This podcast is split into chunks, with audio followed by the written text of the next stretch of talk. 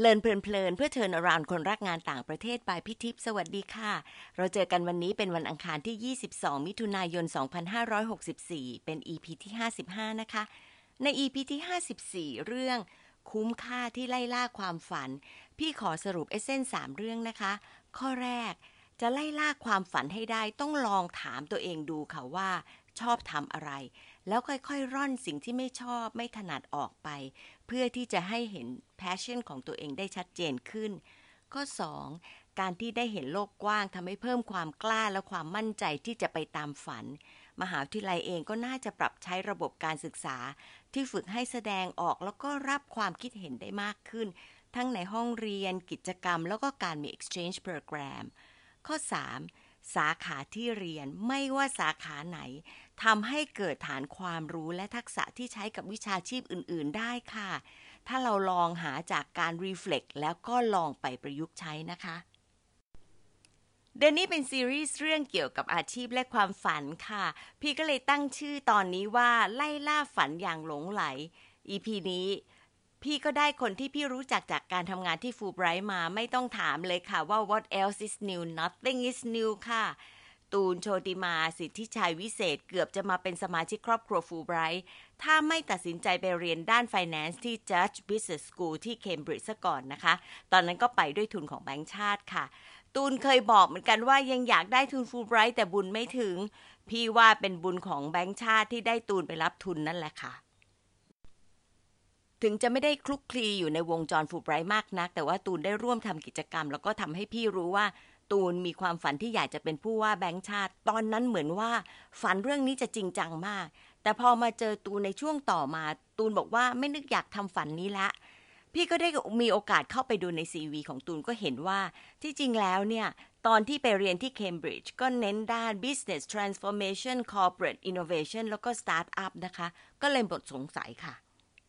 ตูนเป็น Head of Entrepreneur in Residence ความหมายก็คือเป็นผู้ประกอบการที่อยู่ในบริษัท i n f e c t Public Company นะคะ ซึ่งก็เป็น tech company ที่จดทะเบียนในตลาดหลักทรัพย์ ตูนก่อตั้ง startup studio ชื่อ Venture Lab ให้กับ startup studio ที่ทำหน้าที่สร้างสตาร์ทอัพใหม่ๆ ให้กับบริษัทค่ะ ที่ผ่านมาก็มีแพลตฟอร์มชื่อ Talents เป็น Tech Talent IT Freelancer Platform ช่วยแก้ปัญหา Resource Tech ที่ไม่พอในปัจจุบัน หา Second Job ให้กับ Tech Talent แล้วก็ feed คนเก่งๆ ให้กับโปรเจกต์แล้วก็บริษัทต่างๆ ค่ะ อีกโปรเจกต์ชื่อว่า Crowdabout เป็น On Demand Market Research Platform เพื่อตอบโจทย์การเข้าถึงลูกค้าให้เป็น Customer Centric โดยใช้เวลาแล้วก็ค่าใช้จ่ายน้อยลง ยังมีประสบการณ์ก่อนหน้านี้ที่หลากหลายมากเลยค่ะเชิญตูนมาในรายการนี้นะคะทำให้พี่ได้เรียนรู้อีกเรื่องหนึ่งที่เป็นมุมไกลตัวมากเลยค่ะ แต่สนุกดีจังได้เรียนรู้เยอะเลยล่ะค่ะ ฟังตูนกันเลยนะคะ ค่ะก็ขอบคุณพี่ทิพย์นะคะ ที่ชวนตูนมาพูดพอดแคสต์นี่เป็นครั้งแรกในชีวิตเลยนะ ไม่เคยมีใครชวนมาก่อน ก็ไม่รู้นะว่าพี่ทิพย์จะคิดถูกหรือคิดผิด หลังจากอ่านคำถามของพี่ทิพย์แล้วเนี่ย รู้สึกเหมือนกำลังจะแข่ง Miss Universe ที่เพิ่งผ่านไปมาเลยอะรู้สึกว่าแบบแต่ละคำถามนี้เป็นคำถามที่ค่อนข้าง challenge ในการตอบ แล้วก็แต่ข้อดีคือได้กลับมาคิดทบทวนตัวเองด้วยเหมือนกันก็ เรื่องแรกเป็นเรื่องของความฝันนะว่าว่าความฝันของตูนเนี่ยมันมันมันมีที่มามาจากไหน แล้วก็ความฝันที่เคยคิดว่าอยากจะเป็นผู้ว่าแบงค์ชาติเนี่ยยังมีอยู่ไหม ก็จะขอเล่าว่าจริง ๆ แล้วเนี่ยความฝันเนี่ยมันเกิดมาจาก 3 ส่วนหลักๆ ส่วนแรกคือมาจาก personal drive ของตัวเองก่อนเลยว่าตอนเด็ก ๆ เนี่ยเราก็เห็นเห็นพ่อแม่ลำบากมาตั้งแต่เด็กเราโตมากับครอบครัวชนชั้นกลางอ่าแล้วก็ เจอวิกฤตเศรษฐกิจปี 40 เหมือนกับหลาย ๆ ครอบครัวเนี่ยมันก็ทำให้เราเห็นว่าเขาต่อสู้ชีวิตมายังไง มันก็เลยเป็น drive ของเราว่า เราอยากจะทำยังไงก็ได้ให้ให้ครอบครัวเราสบาย ให้เป็นภาระของครอบครัวน้อยที่สุด ความฝันเนี้ยมันก็เลยนำมาสู่ฝันแรกที่บอกว่าเราอยากเราอยากไปเรียนต่อต่างประเทศด้วยทุนของที่ไม่ใช่ของพกมกอยากจะได้ทุน สักที่หนึ่งเพื่อส่งตัวเองไปเรียนต่อต่างประเทศ นั่นก็เลยเป็นที่มาที่ทำให้เราได้ได้ทุนแบงค์ชาติตั้งแต่ปอตี แล้วก็ได้ทุนแบงค์ชาติต่อปอโท แล้วก็ทำให้มารู้จักพิทิพที่ฟูไบเพราะว่าได้ได้รับเกียรติได้รับเกียรติให้เป็นให้เป็นนักเรียนทุนฟูไบนะคะ แต่ว่าตอนนั้นก็ต้องเลือกอะก็เลยเลยไม่ได้ไปฟูไบคราวนี้ ความฝันที่สองเนี่ยมันมาจาก personal interest ความชอบส่วนตัวคือตอนเด็กๆเนี่ยชอบอ่านหนังสือ แล้วก็ไปเจอหนังสือที่เขียนให้อ่านง่ายๆ เป็นหนังสือเศรษฐศาสตร์เนี่ยแหละ ก็ทำให้เรารู้สึกว่าเอ้ยเศรษฐศาสตร์มันน่าลงไหลนะ เพราะว่ามันใช้อธิบายสิ่งรอบตัวได้ได้หลายอย่างเลย แล้วก็เผอิญเผอิญไปเจอหนังสือที่เขียนว่า CEO ของประเทศอเมริกาเนี่ยห้าสิบเปอร์เซ็นจะจบวิศวะอีก 50%จะจบมาจากเศรษฐศาสตร์ ก็เลยรู้สึกว่า โอ้ ใช่เลย นี่เราชอบเศรษฐศาสตร์จบไปแล้วต้องเป็น CEO แน่เลย ก็เลยรู้สึกว่าเเราก็เลยเลือกความฝันถัดไปก็คือ เราก็เลยมันก็เลยกลับมาว่าทำไมอยากเป็นผู้ว่าแบงชาติคราวนี้มันประกอบกับสิ่งที่ 3 ซึ่งก็คือเป็น personal objective คือน่าจะเหมือนคนรุ่นใหม่ สมัยนี้หลาย ๆ คนก็คือว่าเราอยากทำอะไรก็ได้ที่ที่มัน make impact ที่มันมีความหมายอะไรที่มัน bigger than ourselves อันเนี้ยก็เลยทำให้เรารู้สึกว่า พอเราชอบเศรษฐศาสตร์เนี่ยเราก็เลยอยากไปจุดอยู่ในจุดที่เราสามารถ make impact ได้มากที่สุด ซึ่งจุดนั้นก็คือ leader ขององค์กรสำหรับสำหรับเศรษฐศาสตร์เนี่ยก็ไม่พ้นของการเป็นผู้ว่าแบ่งชาติอืมอันเนี้ยก็เลยบอกว่าแต่ถามว่าตอนนี้อยากยังอยากมีความฝันนี้อยู่ไหมก็ต้องบอกว่าไม่ไม่ได้มีความฝันนี้แล้วนะคะ เพราะว่าหลังจากเข้าไปทำจริงเนี่ยตอนเด็กๆเราคิดว่าเอ๊ะถ้าเราอยากจะมีอิมแพกเนี่ยเราต้องอยู่ในองค์กรที่มัน ที่มันยิ่งใหญ่ที่มันแบบค่อนข้างใหญ่ เราถึงจะมีอิมแพกให้กับสังคมได้แต่ว่า พอเราโตขึ้นมาแล้วเราก็ลองไปทำเนี่ยมันทำให้เรารู้ว่าจริง ๆ แล้วอิมแพกเนี่ยมันอยู่ได้ทุกอนูมันอยู่ได้ทุกไซซิ่งขององค์กรเลย มันก็ทำให้เรารู้ว่าจริง ๆ แล้วอะถ้าเราอยู่ในองค์กรเล็ก เราอาจจะสามารถ make impact ได้มากกว่าอีก เพราะว่าเราสามารถ drive มันได้เต็มเม็ดเต็มหน่วยมากกว่าอะค่ะคราวนี้ก็สำหรับการไปเรียนต่อต่างประเทศเนี่ย mindset เนี่ยมีการปรับเปลี่ยนไปยังไงหลังจากไปเรียนต่อต่างประเทศเนี่ยจริง ๆ ก็ต้องบอกว่าจริง ๆ mindset ของตูนเนี่ยเปลี่ยนไปตลอดเลย ไม่ไม่ใช่แค่เฉพาะตอนไปเรียนต่างประเทศเท่านั้น มันเปลี่ยนไปตามประสบการณ์สิ่งที่เราเจอเรื่อยๆค่ะ ไม่ว่าจะเป็นการเวลาเราได้จบจากมหาลัยไปทำงานกับคน หรือว่าแม้กระทั่งตอนเนี้ยที่เราแบบมีทีมเป็นของตัวเองเนี่ยตรงเนี้ย mindset เรื่องของเกี่ยวกับการที่จะทำงานร่วมกับคนอื่น ความคิดความอ่านเนี่ยก็เปลี่ยนไปค่อนข้างมาก ในขณะที่ตอนไปต่างประเทศเนี่ยก็จริง ๆแล้วมันเป็นช่วงที่เราไปตอนยังเด็กตอนปีสามเพราะฉะนั้นตอนนั้นน่ะเราก็จะยังมีมีความคิดแบบเด็ก ๆ เพราะฉะนั้นสิ่งที่ทำให้เราโตขึ้นคงเป็นในเรื่องของว่าเราได้ไปรู้จักคนที่ที่มี diverse background คิดไม่เหมือนเรา ทำให้เราก็ได้เรียนรู้ความคิดเขาแล้วก็เติบโตไปทางความคิดด้วย อีกอีกส่วนหนึ่งก็คือว่าได้ออกไปท่องโลกกว้างมากขึ้น อย่างตอนนั้นก็รู้สึกว่าเอ้ยอยากจะรู้ซิว่าไปเที่ยวคนเดียวเป็นยังไง ก็ลองไปเที่ยวดู ก็ทำให้เราได้ไปเจออะไรใหม่ ๆ แล้วก็ต้องแก้ปัญหาเฉพาะหน้าเยอะมากขึ้น เพราะฉะนั้นก็เลยจะบอกว่าจริง ๆ แล้วเอ่อ mindset เนี่ยเปลี่ยนไปตาม journey ต่างๆ ที่เราที่เราพบเจอค่ะ ซึ่งการไปต่างประเทศมันก็เป็นการเหมือน speed up journey นั้นทำให้ประสบการณ์มันหลากหลายมากขึ้น ในปัจจุบันเนี่ยความกล้าที่จะมาทำสตาร์ทอัพเนี่ยทั้งๆทที่ไม่เคยมีวี่แววมาก่อนเนี่ยเออจริง ๆก็ต้องบอกว่า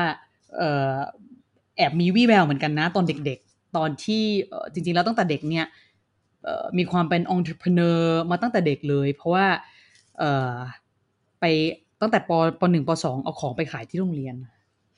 ได้ห้าบาทสิบาทเอามากินขนม แต่ว่าตอนนั้นนี่ไม่มีอะไรมากก็คือแค่อยากกินขนมเพิ่มขึ้น เพราะว่าแม่แม่ พ่อแม่ให้เงินมานิดเดียวค่ะ ไปกินขนมกินไม่พอ เด็กอ้วน อืม ก็คราวเนี้ย มันจริง ๆแล้วเนี่ย คือเพราะฉะนั้นเรามีเรามี entrepreneur spirit ตั้งแต่เด็กแล้วแหละ ก็คือรู้ว่า เอ๊ะถ้าเราอยากได้อะไรเนี่ย มันมาจากการที่เราจะต้องสร้างเอง ไม่ใช่อยู่ดีร้องขอแล้วมันจะตกลงมาให้คราวเนี้ย แต่ว่าเจอร์นี่มันก็เราก็จะไปไปในทางวิชาการมากขึ้น แต่คราวเนี้ไอไอสิ่งที่เราเรามีความฝันว่าเราอยากจะมีธุรกิจเป็นของตัวเองเนี่ย จริง ๆ แล้วมันมาจากอาจจะมาจากลักษณะนิสัยของเราเองที่เรามีความเป็นเป็นเรามีโอ n น r s ชิพค่อนข้างสูงในสิ่งที่เราทำแล้วเราก็ชอบคิดสิ่งใหม่ ๆ ขึ้นมานะคราวเนี้ยพอมันก็น่าจะเหมือนหลาย ๆ คนคือเราก็ไม่รู้ว่าเราเราอยากทำธุรกิจอะไรก็เลยเริ่ม journey ด้วยการไป ออกจากแบงค์ชาติไปอยู่ที่ management consulting ที่หนึ่งก็เลยทำให้เห็นหลาย ๆ ธุรกิจมากยิ่งขึ้น ซึ่งตอนนั้นเนี่ยก็เลยมีโอกาสได้ทำโปรเจกต์กับกับพี่บอยโกศิยพงศ์ซึ่งเป็นจุดเริ่มต้นของการโดดเข้ามาในวงการสตาร์ทอัพก็คือได้ทำตัวตัวแอปพลิเคชัน ที่ชื่อว่า Fanster เนี่ยค่ะก็เลยได้มาเป็น MD หลังจากนั้นก็เลยเป็น journey ของของสตาร์ทอัพได้เข้ามา ซึ่งมันเหมาะกับเราเพราะว่า เอ่อมันเราชอบสิ่งใหม่ ๆ อยู่แล้ว มันทำให้เราได้ได้คิดริเริ่มสิ่งใหม่ ได้ลองชอบเป็นคนชอบกล้าทำอะไรแล้วชอบทดลองอยู่แล้ว ชอบเรียนรู้มันก็เลยเป็นสิ่งที่เหมาะกับเรา อืม ตอนนี้ก็เลยเรียกว่าตัวเองเป็น intrapreneur ก็คือเป็น entrepreneur ที่อยู่ในบริษัททำ innovation idea project ใหม่ ๆ ให้กับบริษัท มหาลัยในปัจจุบันเนี่ย ควรจะต้องพัฒนาทักษะอะไรบ้าง ก็คิดว่าจริง ๆ มีสามส่วน เป็นคนชอบเลขสามก็คืออันดับแรกเนี่ย คิดว่าสิ่งที่ทำคือเราต้องผสมศาสตร์มากขึ้น อย่างเช่น สมมติคณะที่มันเป็นทางวิทยาศาสตร์ อย่างเช่นเศรษฐศาสตร์เนี่ยเราจะถูกสอนมาก ๆ เลยในเรื่องของ analytical thinking problem solving skill เนี่ย อันนี้เรามีค่อนข้างมาก แต่สิ่งที่เราขาดไปคือฝั่งที่สายศิลป์มีเยอะ ซึ่งคือเรื่องของ creativity การคิดนอกกรอบ ความการแบบมองอะไรใหม่ ๆ ได้เนี่ย เพราะฉะนั้นเนี่ยสิ่งที่มหาลัย ควรจะมีคือการผสมสิ่งที่ผสมสองศาสตร์เนี่ยเข้าด้วยกันอ่าให้ให้คนคนหนึ่งอะเขาที่ well rounded กลมมากยิ่งขึ้น ส่วนที่สองคือสิ่งที่คิดว่าพอออกมาโลกกว้างขึ้นในโลกทำงานเนี่ยมันเป็นสิ่งที่จำเป็นมากคือเรื่องของ soft skill ไม่ว่าจะเป็นการ people skill การทำงานร่วมกับคนอื่นทำยังไงให้สุดท้ายแล้วมันประสบความสำเร็จ as a team หรือว่า leadership มันมันจะทำให้เราจำเป็นจะในในหลาย ๆ โอกาสเราก็จำเป็นต้องไป lead คนอื่น หรือว่าในหลาย ๆ โอกาสเราก็จำเป็นจะต้อง follow คนอื่น เพราะฉะนั้นคิดว่ามหาลัยในในสมัยที่ตูนยังเรียนอยู่นะรู้สึกว่ามันยังไม่ค่อยได้เรียนได้เรียนเรื่องนี้เท่าไหร่ เราเพิ่งจะมาได้เรียนรู้เรื่องนี้เนี่ย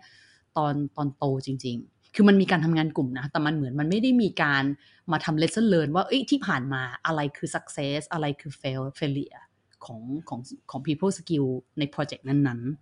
ๆ ส่วนสุดท้ายเนี่ยก็คงเป็นเรื่องของ entrepreneurship mindset เพราะจริง ๆ แล้วการทำทุกอย่างเนี่ยมันเริ่มต้นที่ mindset แล้ว entrepreneur real mindset เนี่ยมันดีตรงที่ว่ามันทำให้คนกล้าคิดกล้าทำกล้าทดลอง แล้วก็เริ่มทุกอย่างจากเล็ก ๆ เพราะฉะนั้นอะไรก็ตามที่มันมีการเริ่มต้นเนี่ยมันย่อมจะต่อยอดไปสู่จุดต่างๆ ในอนาคตต่อไป แต่ถ้ามันไม่มีจุดแรกเนี่ย ถ้าคนไม่กล้าคิดที่จะลองทำอะไรใหม่ๆเนี่ยมันก็จะไม่เกิดสิ่งใหม่ ๆ สิ่งดีๆขึ้นในโลกและในสังคม เพราะฉะนั้นจริงๆ mindset เนี่ยเป็น mindset ที่สมัยนั้นเองก็ไม่ได้เคยถูกสอนหรือถูกพัฒนาสักเท่าไหร่ค่ะ อันนี้ก็คิดว่าเป็น 3 สิ่งที่ที่มหาลัยน่าจะเพิ่มให้กับให้กับเด็กรุ่นใหม่ในปัจจุบัน ส่วนคำถามสุดท้ายคือคำถามเรื่องของ happiness ว่าอะไรคือความสุขในทุกวันนี้ที่ได้จากการทำงานหรือว่าจากการใช้ชีวิต ก็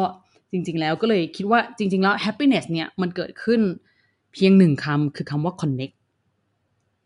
ซึ่ง connect เนี่ยก็ connect สามส่วน บอกแล้วว่าชอบเลขสามอันดับแรกคือเราก็ต้องรู้จัก connect กับตัวเองก่อนก็คือว่าเราทุกวันนี้เราตื่นมาเราได้ทำในสิ่งที่เราชอบ เรารู้สึกว่าสิ่งที่เราทำมีความหมาย เราก็รู้สึกว่าแบบเรา fulfill ในตัวเองเพราะฉะนั้นเรารู้สึกเรา connect กับตัวเองได้ นี่คือความสุขแหละข้อที่สองคือเราได้ connect กับกับคนรอบข้าง ไม่ว่าจะเป็นครอบครัว คนรัก หรือว่าเพื่อนเพื่อนร่วมงาน ก็ความสัมพันธ์ relationship ที่ดีเนี่ย มันทำให้เรารู้สึก connect กับคนรอบข้าง มันไม่จำเป็นจะต้องหลายคนเลยนะ แต่มันเป็นคนที่ที่มีความหมายกับเรา แล้วก็เราต้องใช้ชีวิตกับเขาในในทุกๆวันเนี่ย มันทำให้เรารู้สึกว่าการรักษาความสัมพันธ์ที่ดีกับคนรอบข้างเนี่ย มันมันช่วยทำให้เรากลับไป connect กับตัวเอง ได้ดียิ่งขึ้นกว่าเดิมอีก ส่วนสุดท้ายคือ connect กับ purpose ของตัวเอง ซึ่ง purpose เนี่ยมีทั้ง short term แล้วก็ long term คือสิ่งที่เราทำปัจจุบันเราตอบได้ว่าเราทำมันไปทำไม แล้วมันจะไปเป็น stepping stone ให้กับ long term objective ของเรายังไง เพราะฉะนั้นก็รู้สึกว่าโชคดีที่ปัจจุบันเนี้ยก็ได้ connect กับทั้ง 3 ส่วน แต่ก็ยัง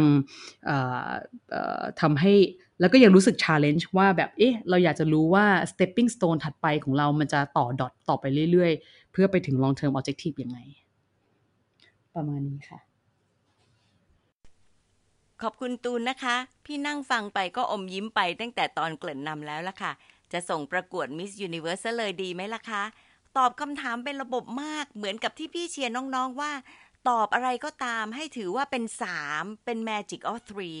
แต่ตูนมีมากกว่านะคะ มีการใช้คำที่ชวนฟังชวนตาม ตั้งแต่ personal drive personal interest แล้วก็ personal objective แล้วยังมีเรื่องของการ connect กับตัวเอง connect กับคนรอบข้าง แล้วก็ connect กับ purpose ค่ะ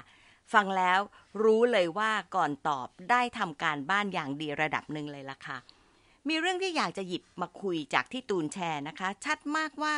เราอาจจะมีหลายความฝันก็ได้ค่ะ บางเรื่องไม่ใช่ซะแล้วในเวลาต่อมา แต่บางเรื่องอาจจะซ่อนอยู่รอเวลาให้เราค้นพบนะคะ อย่างที่ตูนมองย้อนกลับไปดูว่า ที่จริงก็มีความเป็น entrepreneur spirit ตั้งแต่เล็กค่ะ พี่เลยคิดถึงพี่นุ่มที่พูดถึงในตอนที่ก่อนก่อนหน้านี้เรื่องแรงบันดาลใจ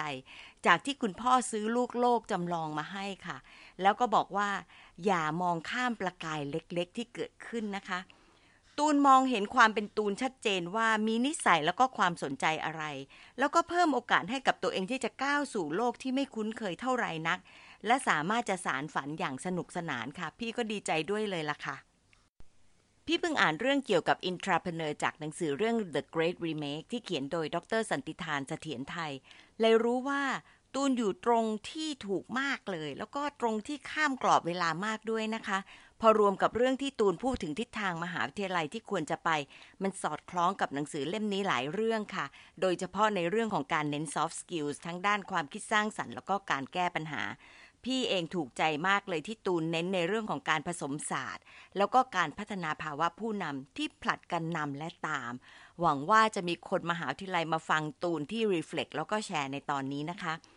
ตูนคะ อย่างที่เคยคุยกันนะคะ มีโอกาสจะขอไปแชร์โดตูนเลย พี่อยากจะรู้จังเลยว่าชีวิตในแต่ละวันของ intrapreneur เนี่ย ตูนทำอะไรบ้างในฐานะที่เป็นหัวหน้าของ entrepreneur in residence แล้วก็น่าจะเปิดโลกของพี่เนี่ยไปสู่โลกยุคใหม่อย่างเข้าใจมากขึ้นค่ะ การได้พูดคุยกับตูนยังทำให้เพิ่มความรู้แล้วคราวนี้ได้อีกสองเรื่องค่ะ เรื่องแรกคือได้โปรแกรมพอดแคสต์ใหม่ของเพื่อนตูนที่พี่ Follow แล้วก็ฟังไปแล้ว2ตอนนะคะ แล้วก็กำลังจะลองใช้แอปชื่อว่า Zencast Z E N C A S T R พี่ก็เฉยเฉยๆเนาะแล้วก็ว่าจะพัฒนานำเสนอรายการเลินเพลินๆ ได้ยังไงนะคะโปรดติดตามค่ะ สัญญาออกสื่อเลยจะได้เป็น drive ให้ทำได้ตามที่พูดค่ะ มา reflect กันนะคะ ได้ข้อคิดอะไรที่ท้าทายตัวเราในการมองสู่อนาคตคะลองย้อนมองตัวเองดู ว่าเรามีอะไรที่เคยชอบ แล้วก็น่าจะสารต่อให้ฝันเป็นจริงได้ ขอบคุณที่ตามฟัง แล้วเราพบกันวันอังคารหน้านะคะ สวัสดีค่ะ